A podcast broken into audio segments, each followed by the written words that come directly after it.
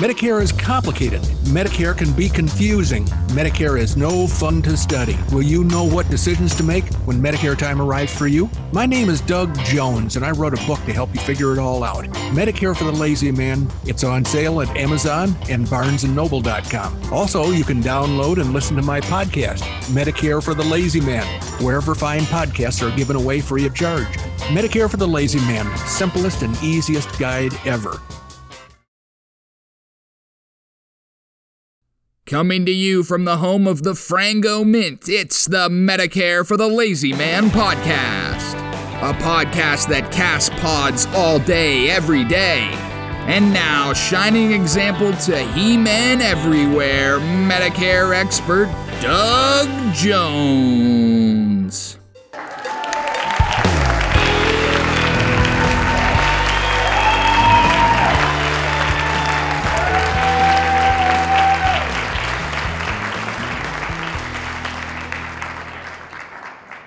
Hello, everybody. Welcome to another episode of the Medicare for the Lazy Man podcast. Thank you so much for joining us today. And thank you so much to uh, Drew McMillan for that wonderful introduction. He is a genius, a comedic genius. And uh, we got to see him and his whole family over Thanksgiving in California. And now we're coming into Christmas time when his brother Robbie has his uh, birthday on Christmas, which is uh, an annual reminder of the uh, stupidity of the Canadian healthcare system. Uh, Robbie's mother was, uh, you know, going along just fine in her pregnancy, and uh, her doctor said, well, you know, at some point you're going to have that baby. We better schedule some time in the delivery room in our local hospital where her other kids were born. And so, of course, uh, he called back and he said, well, we got a little problem here because of the Canadian healthcare system. The delivery room is full. It's completely scheduled out for the next uh, three months. So what we're going to do, there's a, a slight window of opportunity on Christmas Day. So we're going to slap you in the hospital and induce labor. Whether your kid is ready or not, he's going to be joining the rest of the Canadians that are standing in line to get health care services, and uh, it'll happen to be on Christmas Day. Hope you don't mind. Didn't have anything else planned, did you, Emily McMillan? So happy birthday to Robbie, because uh, he wasn't aware of what was going on, and I'm sure he doesn't bear any ill will. But uh, on the other hand, I have to say that their children are half American. They have uh, dual citizenship. Uh, Emily made sure to, uh, that they would be uh, Americans through and through, and uh, they are uh, patriotic Americans. I will say that for them. They fly the American flag along with the Canadian flag on two big flagpoles at their lake cottage uh, in Muskoka, or near Muskoka. So anyway, that's it for my family's news today. I should talk about the book that we have just released, Medicare for the Lazy Man twenty twenty-three. It's up on Amazon. You've got your hardcover book with beautiful color illustrations inside. It makes an excellent gift for those of your family members who uh, want to put trophies on their bookshelves to remind them of your love, your devotion to them, your desire for their happiness.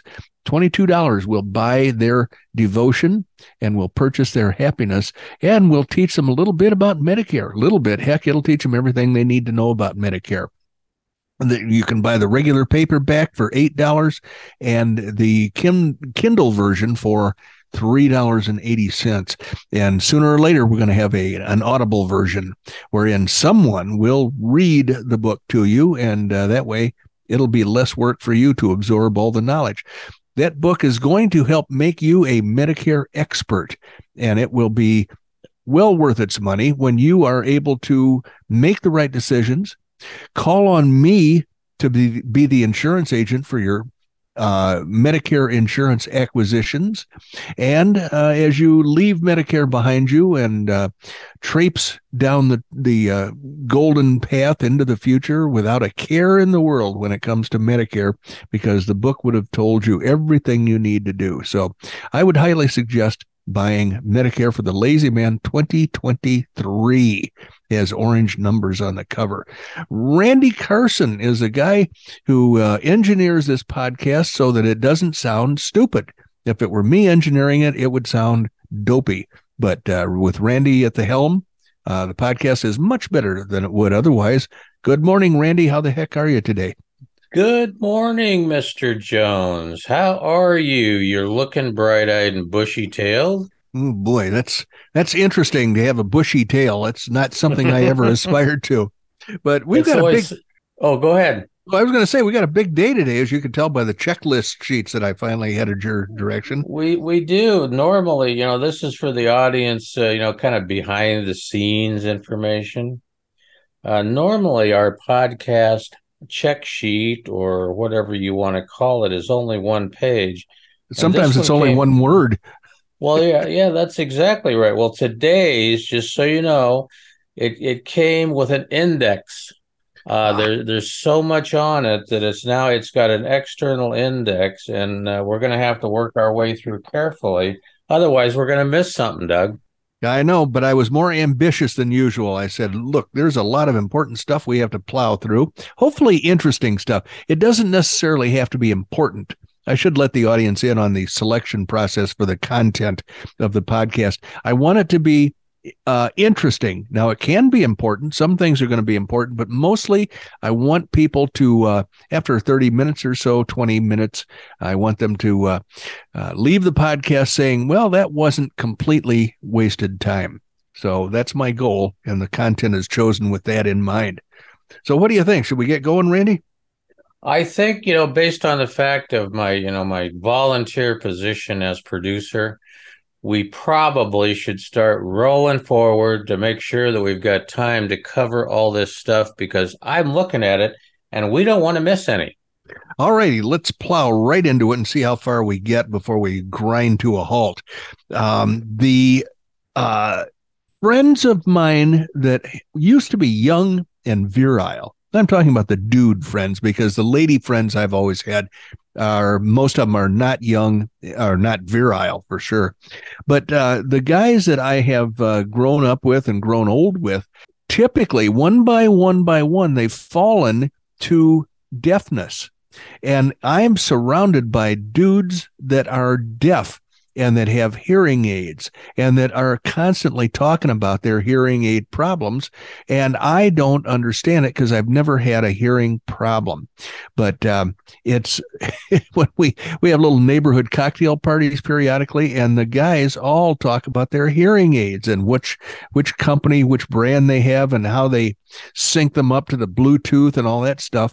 But the first one that uh, really brought it to my attention was a friend of mine in Saint Charles, Illinois, named Paul.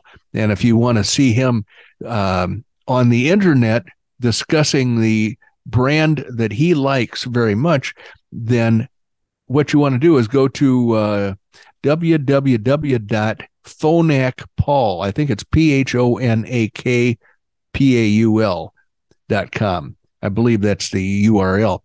Anyway, he spent his formative years after high school on the uh, flight deck of an aircraft carrier off the coast of Vietnam. And so years later, that activity has taken its toll on his hearing. A lot of this hearing damage is kind of like sun damage. It's uh, it shows up later in your life. But some of these other guys that use hearing aids don't have that same history.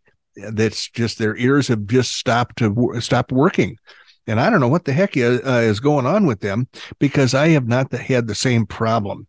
But uh, this article uh, popped up today, and I thought it might be interesting, because if other people listening to a Medicare podcast are having the beginnings of or even uh, intermediate hearing problems, and if they, like most people, are concerned about facing dementia at some point in the future, because often we don't know whether that's going to happen to us or not, then this article is kind of interesting, and it may bode well for the future. It says, study finds that hearing aids may reduce dementia risk for senior, I hate that word senior, uh, for, and, and it's even a misprint here, it's even worse than usual. It says senior, should say seniors with hearing loss. So a study finds that hearing aids may reduce the dementia risk for people with hearing loss. An analysis, an analysis of thirty-one other studies concludes that for people with hearing loss, hearing aids reduce their risk of long-term cognitive decline by nineteen percent. I wish it was twenty percent. As we age, the frightful prospect of dementia is, in some respects, out of our hands. Simply getting older is the biggest risk factor, followed by genetics. There are factors we can address, like diet, lifestyle, and managing blood pressure, cholesterol, and diabetes. But a study published earlier this month in the journal uh, JAMA Neurology, so Journal of the American Medical Association Neurology, looked at hearing loss, which is found in about two-thirds of adults over age seventy. The analysis of thirty-one other studies concludes that people with hearing loss, hearing aids, reduces their risk of long-term cognitive decline by twenty percent, nineteen percent. Uh, this uh, otologist at Columbia University, who was not part of the study, said the big question is, do hearing aids prevent dementia? Do they improve cognition? And with this study that just came out, I think we can say probably, he said.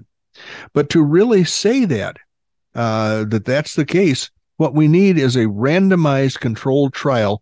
And so that's the next step. And luckily, some of these are coming down the turnpike. He means the pike. They're coming down the pike. So a modifiable risk factor. They always use these people's names. A researcher at Johns Hopkins said that there should be few caveats, a few caveats, because this study relies heavily on observational research. She is working with another guy who's a director of the Cochlear Center for Hearing at Johns Hopkins and others on a randomized trial of nearly one thousand older seniors with hearing loss. It aims to nail down whether hearing aids reduce the risk of dementia. She points to a recent uh, to research showing that it's the biggest modifiable risk factor. If hearing loss does cause dementia, that means we can potentially prevent up to eight percent of dementia cases. This is why the randomized trial deal uh, is working on, so-and-so is working on, is so important. Researchers say there are three theories that could explain the connection between hearing loss and dementia. The first is reduced socialization. People who have hearing loss, they tend not to listen to interesting radio programs like this, uh, this person said in an interview. They tend not to go out and socialize as much, and they're not having as much cognitively stimulating conversation. And over time, that might, might not be good for your cognition. The second explanation is increased cognitive load. Because of changes within the ear, the brain is getting a garbled signal that takes more effort to process, effort that should be spent forming a memory or understanding meaning. Finally, the experts say parts of the brain associated with sound, speech, and memory formation actually shrink in people with hearing loss. Over-the-counter hearing aids. Executive Director Barbara Kelly of the Hearing Loss Association of America said lack of access to health or to uh, care and high prices have kept many people, many, let's say participants, from getting the help they need. That's changing since October, when over-the-counter hearing aids became available. There's a stigma as well. People associate hearing aids with old age, but for a generation of baby boomers, they can be the key to staying vibrant and healthy. Baby boomers really are the ones who want to stay fit, and they want to stay active, Kelly said. Hearing loss and hearing health is definitely part of that.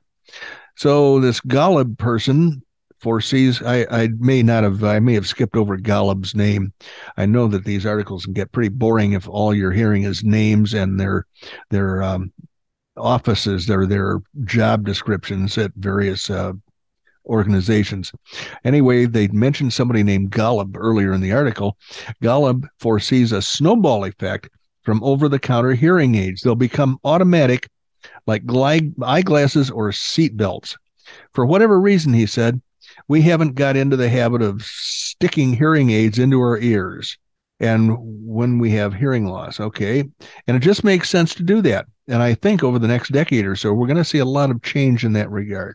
So this guy's saying that the ease with which we can acquire over-the-counter hearing aids is going to change the um, cognition, improve the cognition, I guess, of people who are uh, hard of hearing so that they'll have less risk of uh, dementia. Well, I hope that's true.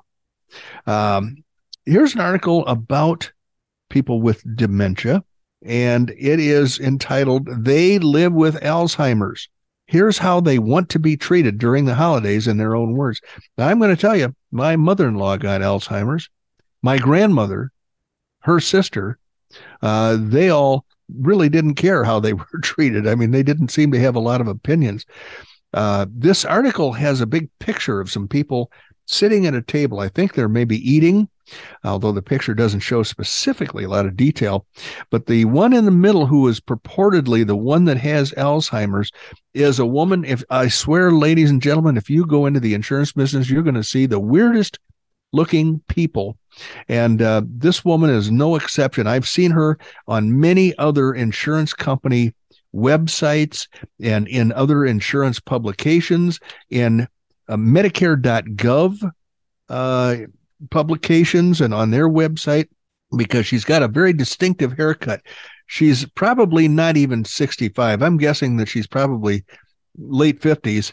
She's got a crew cut, and it's like she got a crew cut three weeks ago and she's due for another one. I don't know who told her that this was a good look, but apparently the people taking the pictures, that love to take pictures of weirdos for uh, insurance companies and Medicare type stuff, they think she fits right into this whole thing. So they've got her pictured here with a big grin on her face, like she has Alzheimer's and can't figure out what's going on. So I just wanted to tell you that if you see a woman who's black glasses, very bright and perky looking, with a crew cut that looks like her hair was cut three weeks ago, then you're going to see the same woman I'm seeing. So the article here is, "They Live with Alzheimer's. Here's how they want to be treated during the holidays," in their own words. Betsy Groves has always valued what she calls enduring traditions. The seventy-three-year-old mother of two and grandmother of three loves hosting her family and friends around the table during the holidays, especially for Thanksgiving, when she takes charge of the cooking for the roughly fifteen family members that join alongside, and a few added guests from time to time. When she was a lecturer at the Harvard Graduate School of Education, she habitually invited some of her students to Thanksgiving, many of whom were far away from their homes. She would create an elaborate menu in her Cambridge home of traditional dishes, and her applauded pecan pie splashed with vanilla ice cream or whipped cream. Uh, splashed, that doesn't sound right, but okay. She thrived on multitasking, uh, which was required to make the holidays run, and took a lot of pride in getting everything on the table in time, especially alongside her family and some new faces. She even challenged herself to cook for a vegan and fruitarian once, which she said provided unique opportunities for broadening our menu operation, uh, options to celebrate the holiday. Uh, no thanks. If if I'm ever offered that, I'll just tell you right now, I'm not going to be interested in a vegan and fruitarian, whatever that is, uh, Thanksgiving dinner. And Randy's making faces like, oh, geez, what the heck? Why would they mess with a successful holiday? We finally get it perfected, and then they want to go and change it. But a diagnosis she received last year forced her to come to terms with her role in these long-held traditions. This Thanksgiving, she had to forego her apron and put her cooking skills aside. There was a piece of loss for me about recognizing that these are one of the skills or traditions that I need to let go of, or really can't do anymore as competently. In the summer of twenty twenty-one, she was diagnosed with Alzheimer's. When working at Harvard as a lecturer of child mental health and development, she struggled with her memory. Preparing for her lectures became more challenging, and she has since left her job. It was devastating, frankly. It came out of nowhere, she says. It's a game changer. I mean, it's a life sentence. This year, her husband offered to cook uh, Thanksgiving dinner, hoping to alleviate the newfound challenges Grove faces in her daily life, like having difficulty planning and juggling multiple tasks. She has early Alzheimer's, which can present as having some memory loss, being more forgetful, having challenges or changes in mood or personality, or trouble planning and problem solving. Not preparing her usual menu felt like taking away part of what was important to me, she says. Still, Groves said her husband told her, it just has to be this way. Isolated and alone. Over six million Americans live with Alzheimer's, a number estimated to grow by over twofold since twenty or by twenty fifty. So it's going to double by twenty fifty. Could have just said that. One in three seniors die from Alzheimer's or dementia, and many people in the early stages don't get proper diagnoses until later in life. This has led many to see Alzheimer's and dementia in its later stages. And uh, it can make people living in the early and middle stages of, of the disease feel forgotten or alone, she said, this uh, a woman who shall go unnamed. So many people, when they hear the word Alzheimer's disease, or that somebody was diagnosed with it, they immediately go to the end stage of the disease. People may assume that the person cannot be part of gatherings because their communication or demeanor has changed, or that they struggle to recall their close relatives. Well, we know that because this is a progressive disease, that it's eventually what the late stage of the disease may entail. Individuals who are living in the earlier to even the middle stage of the disease can really still engage and participate in the holidays. They may have to alter how they participate. I'm still me, is uh, the paragraph opener. Groves was able to join the gathering on Thanksgiving, although not in charge like usual. Now Christmas with her family will be more low-key and centered around her grandchildren. She plans to enjoy the day beside them. Some people fear including those living with Alzheimer's in gatherings so as not to make them feel uncomfortable. However, in many cases, people still want to be treated as they always have been. That rings true for sixty-two-year-old Rita Harrison, who was diagnosed with mild cognitive impairment in twenty eighteen.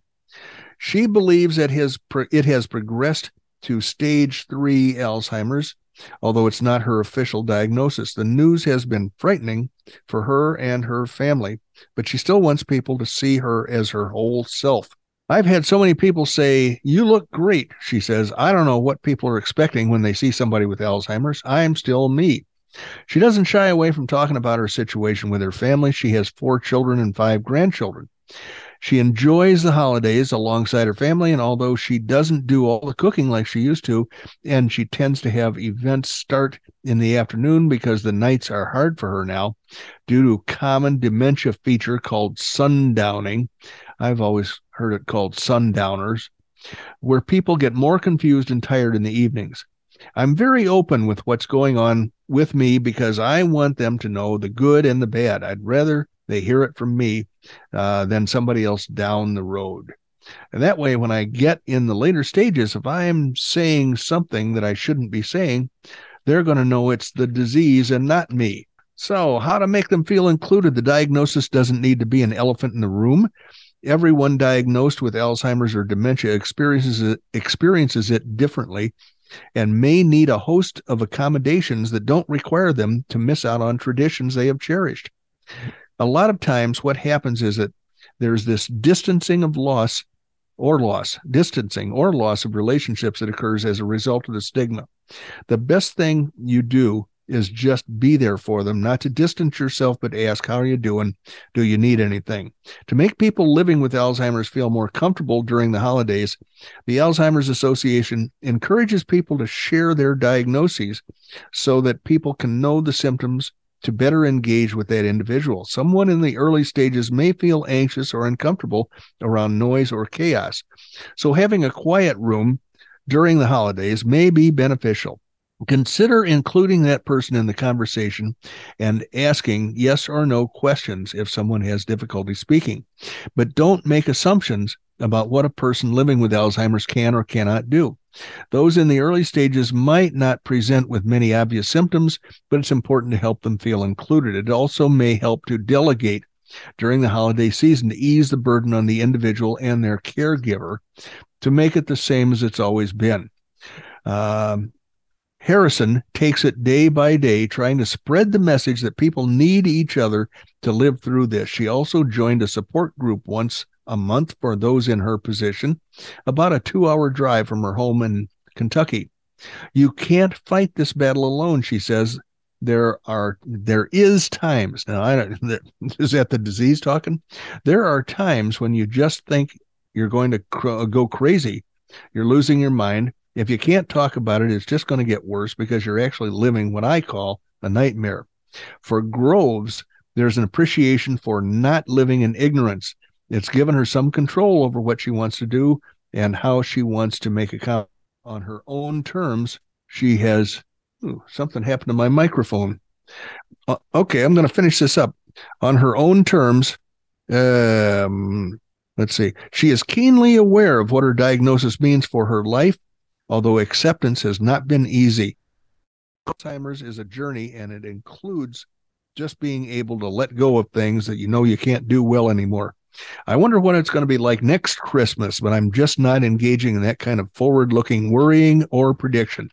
Okay, uh, my microphone fixed itself, Randy. I mean, he was taking a nap. He should have been right on top of things, pushing buttons and realizing there was a uh, an emergency, but no, no, he's listening. App. Oh, that was a pretty good. Your mic is not working at all now. No, it went back to the uh, default position like it shouldn't have. I don't yeah, know why it's, it's telling me that. It's uh, doing some weird stuff. Beeping at me, and I can't uh, figure out why. Anyway, I did want to say that um, uh, my my grandmother and her sister, you know, they were very close and everything else, both Texas gals. And uh, when they got to their eighties, and when they both, re, uh, you know, had Alzheimer's, they were opposites in terms of personality. My grandmother was hell on wheels. She had always been large and in charge in her life. Uh, and she was married to a hard-charging, very successful businessman. And my aunt was married to a small-town president of a bank. So less intense on a daily basis and uh, more relaxed life, probably. It's going back and forth, Randy. My mic is not behaving properly. No, it's so anyway. Not. Anyway, the two would be, uh, they as they got into Alzheimer's, they were totally different. Uh, they were affected in totally opposite ways. My grandmother was constantly trying to, you know, get up and do things and tell people what to do and uh, march around, dragging her dog outside every five minutes to go to the bathroom and calling to make reservations to fly from Illinois back to Arizona. And her sister, uh, all you had to do was put her in a chair. And she'd sit there with a big old grin and she'd say, "Isn't it a beautiful day today?" And that's pretty much all she would say. A wonderful day. So she was the happy kind of Alzheimer's. My grandmother was the angry uh, kind. And um, I don't know if I'm going to get it or not, but if I do, I'd rather have the happy kind that's much less trouble to take care of. So anyway, that's uh, that's probably all we should take the time out for today, Randy. Yeah, I uh, I think we have, well, we've overstayed our time just a little bit, but not a whole bunch. So let's uh, go ahead and land the plane and uh, bring the train into the station because uh, we need to thank some folks. As you mentioned earlier on in the podcast, uh, we've got the new book out. We've got all that good stuff, but you've covered that pretty well. But the only thing I was going to mention is, if you could find a place to give us a good rating, five stars would be great. We're in the rating wars right now. So if you could do that, that would be great. We would certainly appreciate it. And thank you for joining us today on Medicare for the Lazy Man podcast.